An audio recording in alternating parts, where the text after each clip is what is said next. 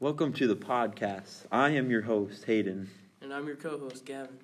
I'm just here for fun. I'm Calvin. I'm your government expert, Chandler. And we are going to be having this podcast on uh, executive powers. And so let's get right into it.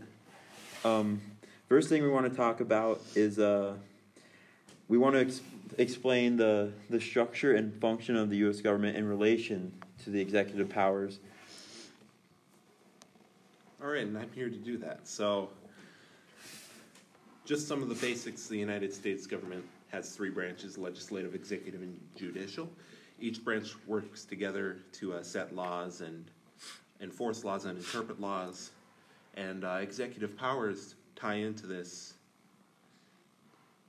because, uh, well, the president can veto laws. The president uh, has various executive powers that have an impact on the uh, other branches, but are also checked. Those same powers are checked by the other branches. So then, where in this con- where in the Constitution can you find these executive powers, Chandler? All right. So here we got uh, one quote from the Constitution: "The President shall be Commander in Chief of the Army and Navy of the United States." Article two, Section two, Clause one. Another executive power quote: "He shall have the power to grant reprieves and pardons for offenses against the United States, except in cases of impeachment." Again, Article two, Section two, Clause one. He shall have power by and with the advice and consent of the Senate to make treaties, provided two thirds of the senators present concur. Article 2, Section 2, Clause 2. And uh, he shall nominate, uh, and by and with the advice and consent of the Senate, shall appoint ambassadors, other public ministers and consuls, judges of the Supreme Court, and all other officers of the United States, whose appointments are not herein otherwise provided for and which shall be established by law, end quote, in uh, Article 2, Section 2, Clause 2. So those are the various examples of uh, executive powers in the Constitution. So, uh, how do the separation of powers as well as checks and balances apply to executive powers, Gavin? All right. So with the other two bran- the other two branches, the judicial and the legislative, each uh, branch has checks and balances to make sure each one doesn't have too much power.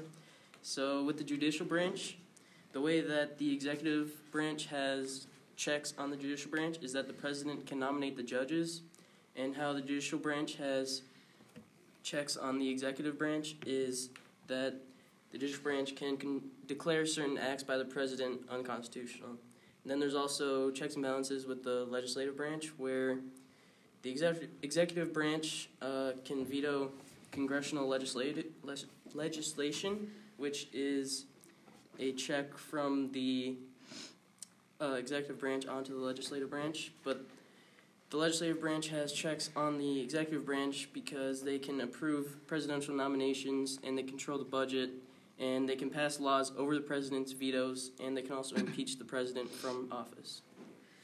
All right. So, uh, how does this topic relate to a current issue or historical event on executive powers? So this topic relates to when President Donald Trump declared a national emergency to get the funding for his wall on the southern border. Many thought it was an unconstitutional act, but based on the National Emergency Act that was enacted in 1976, what Donald Trump did was actually considered constitutional. Uh, some arguments about it were so the other side did not think it was necessary to do the national emergency. Um, that's because the national emergency was used to stop trade with foreign countries back in the day, where he just called a national emergency to essentially take money from the defense budget for the United States for an issue that is a problem in our country, but not necessarily needed that much money to take care of. All right, so now we're going to open this up to our uh, a bit of an argument segment where we're going to kind of argue over what executive powers should and shouldn't be there, and to what extent. So, uh, let's start with uh, what Hayden thinks. Well, I think? Um, well, as your host here on this podcast, uh, I think that uh, you know it's probably good that the president does is the commander in chief of the army. Army, but uh, it also could be bad for uh, certain reasons that you know he could or might do something that could you know affect other countries very badly. So if we don't like so like Donnie right now, you know, he he's he's doing I mean, he's not doing the greatest job, but he's also doing like, you know, better than Obama. I feel like, you know. All right. Um, I agree that the president should be commander in chief of the Army and Navy, but you know that could present some problems if the uh, if the president just happens to know nothing about the Army or Navy. You know, the president isn't required to know things about the Army or Navy, so having him be the commander in chief of the Army and Navy could potentially be a problem.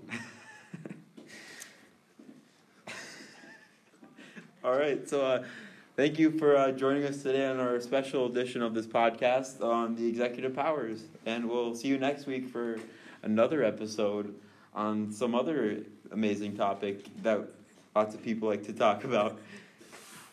The podcast you just heard was made using Anchor. Ever thought about making your own podcast? Anchor makes it really easy for anyone to get started.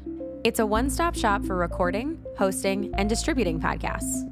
Best of all, it's 100% free. Sign up now at anchor.fm slash new. That's anchor.fm slash new to get started.